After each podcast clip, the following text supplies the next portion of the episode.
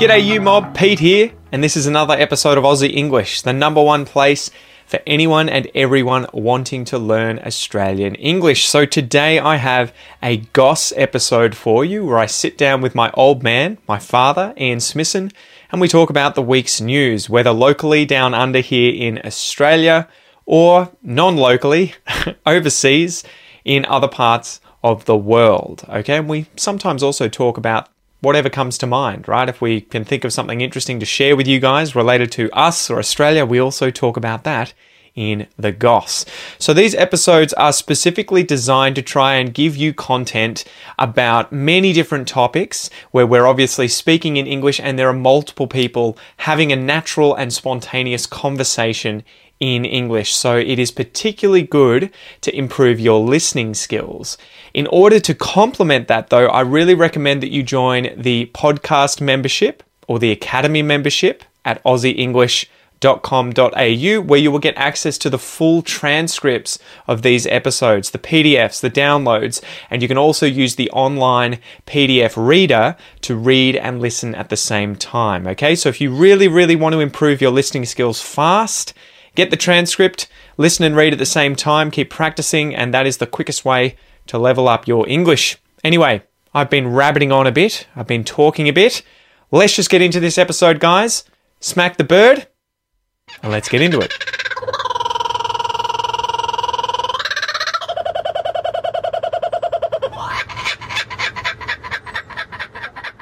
Dad, Pete, what's going on? So, have you done a Bradbury lately?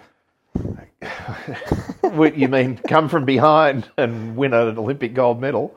That's it. Well, it's not necessarily know, literally it- that, right? You don't have to is, win a uh, gold medal. You have to triumph unexpectedly in a sport event, especially due to luck or Well, not just even a sport event, a life event now. yeah, I think it's. I don't think it's necessarily sporting anymore, but No. yeah. So if you come from behind in any kind of situation yeah. and then end up Complete- triumphing, but not just come from behind. It's come from behind when everything looks hopeless. yeah, that's it, right? And yeah, it's doing a Bradbury. yes. You want to explain where that comes from for anyone who may not know? Yeah, for those who don't know, Steven Bradbury was a, a speed skater, um, an Australian speed skater. ice skater. yeah. uh, ice skater and at the and a sprint skater, not the long track skating, um, which is you know, people just get out there by themselves and they're effectively doing time trials. Sprint skating is that you've got four or more people on the track on a small indoor, effectively an ice hockey rink at once at once and just herring around as fast as they can go. Uh, and at the blades on your 2002 Winter Olympics, he made the final. Um, so he's a good skater anyway, um, but he was quite clearly the not in, not expected to certainly win. least He might he might have got a medal, um, you know, if he'd done very well in the you know the final of four people. Mm-hmm. Uh, but coming around the bend at, on the last lap, coming into the straight to finish, he was dead last. he was fourth, and the three people in front of him got tangled up and all fell over, Mm-hmm. um, and he just skated past them and won. right in the last so- turn, yeah, with yeah, like right on the last literally turn, 50 yeah, meters like left 50 or something, metres yeah. left, yeah. and he gets a gold medal. and he gets the gold medal. And so probably our first and last gold medal for speed skating at the Winter Olympics. yeah, I can't imagine we're ever going to have another one. So But I remember him getting interviewed after that and it being like, um, you know, did you, what was your plan? What was your strategy? And he was like, stay at the back, Stay out get out of the trouble. way. Yeah, and hope that somebody and hope falls someone over and he falls could win a over. medal. Yeah, and so it was hilarious because he'd actually meant to do that Yeah, intentionally. It wasn't like he was trying his hardest and was just getting smashed and was left behind. It was if he, he'd been trying his hardest, all four of them would have gone over. Mm-hmm. But yeah, he managed to just do it. And I think speed skating is probably one of those sports where that happens so frequently does, towards yeah. the end of a race because they are still so close to one another Yeah. and they take risks or nudge one another to try and get out of the way. Yes. And um, yeah, so it was a, a freak occurrence, but it, it, it's cool. It's a cool story because it instantly entered the zeitgeist, the Australian culture, right, pop culture, Yeah. and doing a Bradbury became a, a common phrase that you would hear that became like a, a you know a, what would you say you'd hear it in your house all the time. Yeah. Within probably what months of that event happening, maybe a year. Oh, yeah, it became it's- just- yeah, within weeks or months. yeah, and it was probably the media turned it into a thing. Oh yeah, well he became instantly famous around the world as the shock and awe story Mm-hmm. Yeah. in sport. And you can see the video after a- of it. Go on YouTube, Yeah, you'll see the after a week, the rest of the world had sort of you know, Yeah. lost it. And every now and then it had come up in sports metaphors and things of, you know, oh, you remember Steven Bradbury, that guy from Australia that did that in the Olympics? Uh, but within Australia, it just, yeah, Bradbury became not just a name, Yeah. but, yeah, the thing. So, It's so funny, isn't it, when like an event takes place like that, where an occurrence, something happens that isn't necessarily the first time it's ever happened, right? You would imagine there's been plenty of races where someone's come from behind and ended up winning, yes. and even d- come from behind and ended up winning because of error.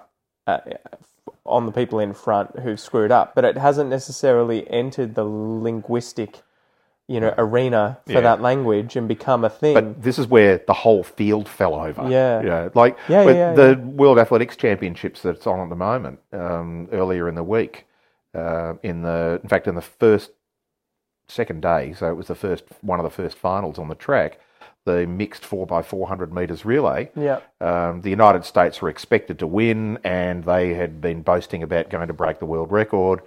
Um, the Dutch were leading with five metres to go, and Femke Bol, who the Dutch woman who was running the last leg, Mm-hmm. fell, with five meters just left, fell over with five metres to go. as in tripped over herself. Yeah, yeah. She's just exhausted at the end of Mm-hmm. a 400 metre run, um, and she just fell over. So it was uh, the how- Americans won. Now it might have been they were very close. Now it might have been the American woman had got past her anyway because she was clearly fading. Mm-hmm. Yeah, but, how many times I've seen that same kind of thing happen where someone tries to celebrate too early in a marathon or whatever, Oh, yeah. and they don't realize the person's meters Yeah, behind them, yeah. and, they there's start many slowing down with their There's arms many in the cases air. of that, particularly in heats and semi-finals Yeah, and sprints. yeah, and you're just where like, they slow down. You go, there's no reason to slow down. Yeah, finish, it, yeah. finish, go And for a the irony with the Femke Bol one, though, is that that happened about 15 minutes after another Dutch woman Yeah. fell 20 metres from the line, leading in the 10,000 metres.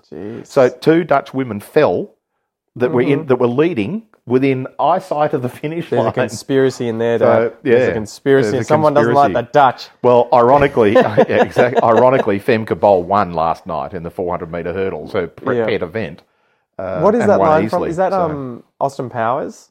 There's only two kinds of people I don't I can't stand in this world: people who are intolerant of other people's cultures and the Dutch. I think it is Austin Powers. I don't know why, I don't know why the Dutch get picked on because they're the nicest people in the world. Yeah, I don't know. It's one of those things you don't have to be a bad person to get picked on, right? No, exactly, and particularly when it's done by, you know, in humour in a uh, in a movie. Yeah, but anyway, the, the, I guess my point is, having learnt a bunch of languages now, you, you quite often learn phrases and ideas and things where you're just like, that's such an obvious thing that, that, that we do that in our native language, but we don't have a way of expressing it. Uh, You know, those, those things that aren't translatable. And I think that doing a Bradbury is something that you couldn't easily translate into another language because of the cultural um, layers to it Yes, and and it's just yeah uh, that's why it becomes Yeah, a phrase because it summarizes something so it complex and it it, so it and something, that so everyone complex, and, so, and everybody everybody can easily understand it. Mm-hmm. But it only makes sense in Australia because everybody, you know, certainly everybody over the age of thirty remembers Steven Bradbury doing that. yeah Whereas intellectually, if you got if you got told the story, you'd go, "Oh, that makes sense," but uh, to a non-Australian, it just hasn't become part of the culture. So I'm trying to find this thing there's a guy yeah here it is Hyperart Thomasson so there's this I think it's Thomasson in Japanese is it is a type of conceptual art named by the Japanese artist um, Akasegawa Genpei in the 1980s. It refers to useless relics or structures um, that have been preserved as part of a building or the built environment, which has become a piece of an of art itself. And so this guy has like an entire book where I think he's gone around Japan, and he's just taken photos of useless parts of architecture that have been left in place just for the sake of leaving them in place. Right. And so it's called Hyper Art Thomasson. There- so not ruins, just just No, but like Yeah. uh, you know, a um, a, a stair handrail that is still there, but the stairs have been stairs up. removed. Yeah, or like stairs going up to Mm-hmm. a um up to a door on the second floor, but the door's been filled in with bricks and then painted over, uh, but the stairs are still there. Um, Jap- Japan's got heaps of those, right? I think there's a whole bunch of those sorts of expressions and phrases that Yeah, I suppose lots of languages do that we just don't know about. untrans- Yeah, but there's always someone who's like, ah, that reminds me of this Japanese concept of Yeah. blah, and you're just like, that's so funny that that is a thing, and I recognize that that's a thing, but we don't have a way of expressing that, Yeah. and we have to use a Japanese word, you know, the art of blah. And I love Japanese people are just like, or Japanese culture is just so freaking weird, man. I just love it. I wish if I came back again, if I got to reincarnate, I think I'd probably want to come back Japanese just so that I could experience it on the inside.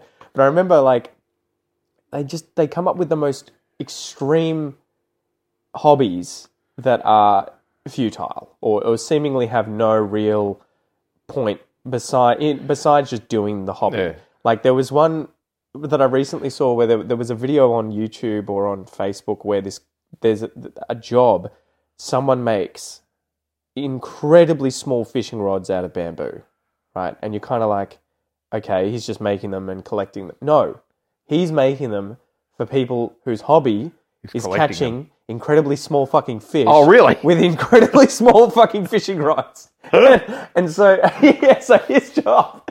So you have these So- guys. so he's he's providing the materials for an even more ridiculous hobby. That's it. So you think initially you're like, man, this guy has a really weird hobby. And it's like, no, this, this is not is a his hobby. This is his job, and and he's not Uh. like this isn't the weird part. The weird part is he makes them for someone who goes then out into the rice them. fields Yeah. and sits there quietly. with their little And the job is to try and catch the smallest possible fish with the smallest possible fishing rod. And so they end up catching things that are like mosquito fish uh, and they don't keep them. I was like, they're going to have some sort of a thing where they catch a hundred of them and they turn it into sushi or No, some kind of no, dish. no, no. they just release them. And then he walks off, you know, and he's just like, all in a day's work. Take and a it's the photo and you're sunset, and, the done. guy's just like, yes, that was a, a um, quality day in my life. You know, I, I just find that stuff endlessly fascinating. There's always something that some Japanese person has taken to an extreme in the past, and it's become a full movement. well, And there are people who but- love it. but uh, there's lots of hobbies like that. And I'll use myself as an example. Mm-hmm. I spent most of Wednesday driving to a location, sitting at this location for five hours, and then driving home from that location, three hour drive. So that's like 11 you could hours take of a my photo of life. the bird. and it wasn't even just taking the photo, it was just seeing it.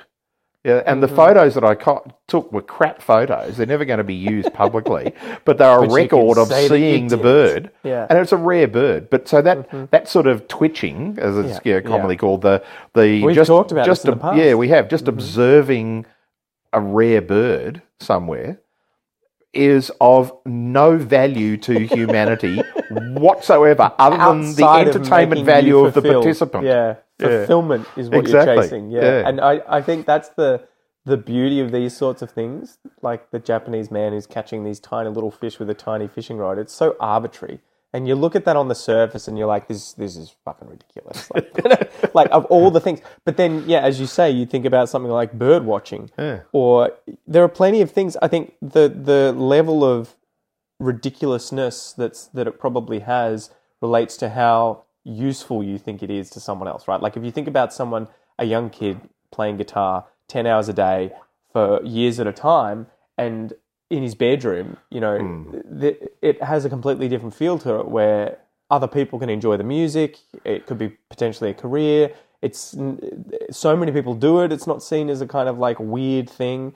But then if it, if it was a young kid doing that and he was playing the flute, you know, or even not the flute, but some really arbitrary, like maybe some you know ancient instrument from if he's if he's building card houses, you know, houses out of packs of cards and practicing that. Like, yeah, you'd be like, what is know, wrong with you? Okay. Uh, but but it is so funny that ultimately it does just come back to really chasing fulfillment, trying to achieve something, trying to do something hard, Yep. and it, and and accomplish it, and the the self fulfillment that you feel as a result of achieving that thing. Whether or not other people respect it or enjoy it is not the point. It's it's about how you feel about it at the end of the day, and Uh, exactly. you want that's why Japanese people live so long. Because they are in the moment and they are so chill because they're concentrating on doing something and focusing on being fulfilled. You know? So yeah, I don't know. You guys will have to let me know if I'm missing out on any other really interesting. Um, I'm sure you'll get that's it. overwhelmed with ridiculous now. I don't know. I just love that sort of stuff. I think I feel like that's something that John Cleese would probably talk about, right? Like, Yeah. we went and saw him recently, and I found out that I've been saying his name incorrectly my entire life. John Cleese. Yeah, or Yeah, it should, yeah, it should rhyme with cheese because that Well, was his name his is original Cheese. surname. Yes. Anyway, so yeah, doing a Bradbury. Yeah. We wanted to talk about him because he, he recently popped up in the news. He and I did. was, originally, I was looking at it and I'm like, why is he at a beach? And what's he done now? Like, Yeah. what what is he doing? Is he started an organization or he's, you know, whatever? He rescued four people from drowning. Yeah, he was just out surfing and noticed some guy get into trouble out the back of the waves Mm-hmm. and went out to get him. And then there were three others out there as well. And he brought the first guy in and then went back out, Yeah. Picked up the three people and tried to get them in, but the four of them on the on his surfboard were just Three- too. well, yeah, four him total, and the, yeah, the three yeah. others were just too much for the flotation, and they just kept Especially getting knocked off. two meter waves. So um, he, I think his son was out with him, and his Yeah. son went back in and got and got some got help. the, I think he'd sent got the son help. to go get help when he noticed, and he got went came out. back out and they rescued the I'm whole like, lot it's them. pretty impressive for that kind of to take place. Obviously, it took place pretty quickly, but Yeah. it seems like if you only have enough time to go out there, bring someone back, and then try and go out there again to save them, and then you get help Yeah. afterwards, you're like, how did these people not drown? Apparently, one of them was a good swimmer, and the others just weren't. But yeah, apparently, I've heard one of the most dangerous people in the world is someone who thinks they're drowning, oh, especially when you're in the water with them. Oh, I, I've I've rescued a couple of people from not quite drowning, but who got into trouble in rips. yeah, And the trouble with rips is that if you don't know surf beaches and how the rip works, and how the rip works, you can't what you can't see that they're there. And if you do know them, they're quite easy to see. But, but then also you fight against it. You also fight against it, and Mm-hmm. you are there's there's two ways of dealing with a rip. There's three ways of dealing with it. The first way fails, and that is to try and You- swim against you it. You die. and you cannot swim against a rip. Well, you can, you just don't go You- you- anywhere. no, you don't. You're still going backwards, but you're going you're going out slower than you would be. Yeah. Mm-hmm. One is just go with it because they'll only go a couple of hundred meters offshore, Yeah. and then you just Conserve swim sideways and go. Or the other one is you just swim across it, and eventually you'll get out of it. Well, it's like crossing a river, right? In Um, yeah. that sense, you don't want to swim upriver trying to get back to where you fell in. Yeah. you swim sideways and try and get out of the main current. right? Exactly. and get to land in the case of the river. But So, yeah, I've, I've rescued a couple of people, one of which I just talked them down. The other one I actually had to physically handle um, because she panicked. You know, as soon as I get there, they, they just grab hold of the. And it's try the, and climb you. It's the old thing of, you know, the dying man will clutch at straws, but they try and grab hold of you and climb, and you just you know, cut it out. you know, Yeah. so- Well, I Uh, think it's just that instinct, right? I remember this is sort of a side note, but when I was doing my master's degree, I was studying Varanus varius, right, the um, lace monitor, and they're Australia's largest goanna, and they live in trees, and so they have feet, hands, claws that look like an eagle's foot, Yeah. really, like a lizard crossed with an eagle, where the claws are just insanely curved, Yeah. and they're built for climbing up trees, right? But when we caught these things, we'd have to catch them with a dog pole quite often, try and Yeah. chase them while they were. They would bask underneath on the ground or, or on the side of a tree down low to get the sunlight. They would bask in the sun, and you'd have to try and creep up and then um, chuck a dog noose over the- them, or use a trap them. where you've attracted them with like rotting chicken. But um, I remember it was when I first started doing the field work and cap- capturing these guys. You you have to kind of like duct tape them up. It's almost like some kind of um, BDSM kind of thing where you you duct tape their hands together, you duct tape their feet to their tail, and you duct tape their mouths so that they can't bite you. And you have to let them go against a tree. So when so they've we got would something else to grab hold when we of. would 'cause when we would let them you. go, you initially you've got them all tied up, mouths tied up. You push them up against a tree so that they can feel it, they can see it. You undo the back legs, you unwrap them and put them onto the tree. you undo the front legs, you wrap unwrap them, put them onto the tree, and you, you're pushing the lizard, which is about the size of a cat, right? Maybe a bit Yeah, heavier. Some of them longer. get to They're about, about 12. two meters long. Yeah, so yeah. But I mean, like the be. bodies, yeah. Yeah, yeah they're, they're about what eight to ten kilos. the They can do ones, some so- serious damage. Oh yeah, um, but you were pushing it against a tree so that it couldn't get out, and then you would have to take the mouth. The last thing was taking the mouth thing off and holding the head and letting the head go. But yeah, you would have to let it go against a tree Because if you just let it go on the ground, its instinct is to climb. Yeah.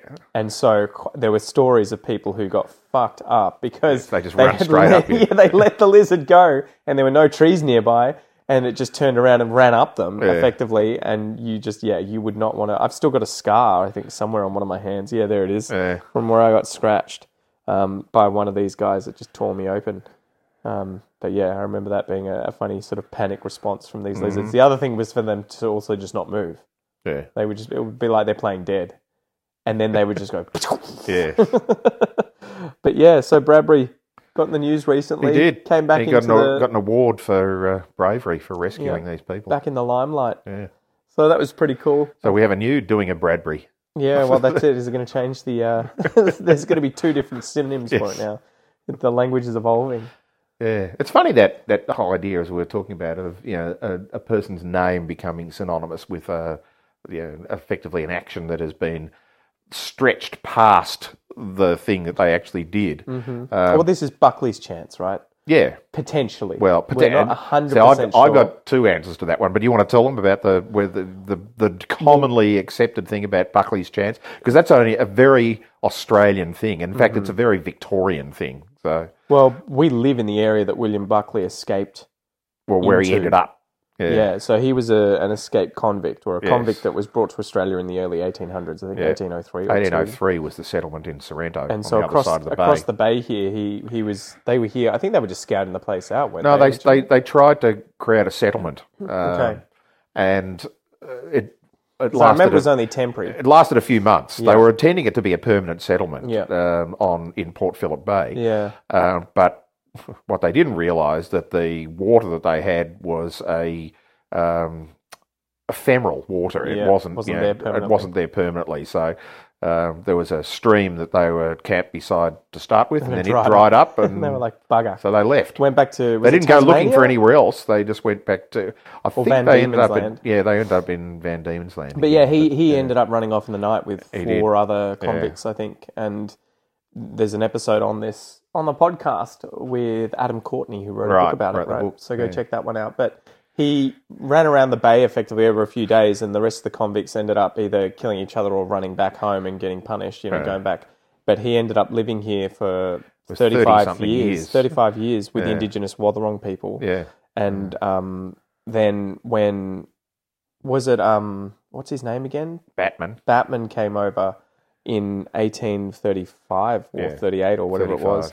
35. He encountered they're one of the first people to come out of the bush was this white bearded And he was dude. tall, And they were like, white guy. He's hell?" about. He, apparently, he was about six foot five. Yeah, or he something. was He's a big guy. So And so yeah, he was pretty much there warning them that they were about to be killed by the local indigenous people. But um, so yeah, his the whole Buckley's chance thing was him the chance of surviving. the chance of surviving was effectively nil, right? If you were here by yourself with the indigenous people, because not just because the indigenous people would potentially kill you or anything like that, but because the way of surviving in these environments was so extreme that you would have to have indigenous level knowledge Yeah. to be able to survive because you had to move around, follow different food sources, find water, all that sort of stuff. But he somehow managed to survive, I think, for about six months to a year without any indigenous people Yeah, I'm not being sure for how long, but he may well have had you know, he ended up in incidental Torquay. contact. He ended up them. down in Torquay, yeah. and then eventually he he sort of got adopted into the Wathaurong, Yeah. um, a, a Wathaurong clan or tribe around, and lived with them for the majority of it. Yeah. Um, but yeah, so that expression But the bizarre thing is, he just happened no to be an chance. Indented Head when Batman arrived here. well, I think he probably saw the. Um, yeah, he's, he would have seen Yeah. the boats nearby or Yeah. heard about it because I think he heard about it. But but yeah, the whole Buckley's chance thing Yeah. apparently either comes from that or, Or a store a called store, Buckley's, Buckley's and. Nunn was Yeah. the name of a store in Melbourne, a department store, um, up until about the 1960s, early 70s. And that had always been my thought is, is which one is it? Because because the expression used to be that Buckley's chance was a contraction of you've got two chances, mm-hmm. Buckley's and Nunn. Um. Well, you wonder if it is one of those things where So I reckon they're contracted together. and they just Yeah. merged into a single thing. Yeah. There would have been people who who had that expression or, or saying because of Buckley's and Nunn. Yeah. and there may have been people prior to said, that. oh, you had got the Buckley's chance of surviving. Yeah. Yeah, which is ironic because yeah, he ended up. We use it now to mean you've got no chance, but Buckley survived. Yeah. And so it's, Exactly. it's almost the actual Buckley's Yeah, yeah. chance is like It's- winning the it's an- lottery. it is an You're gonna win the ironic expression. yeah, exactly.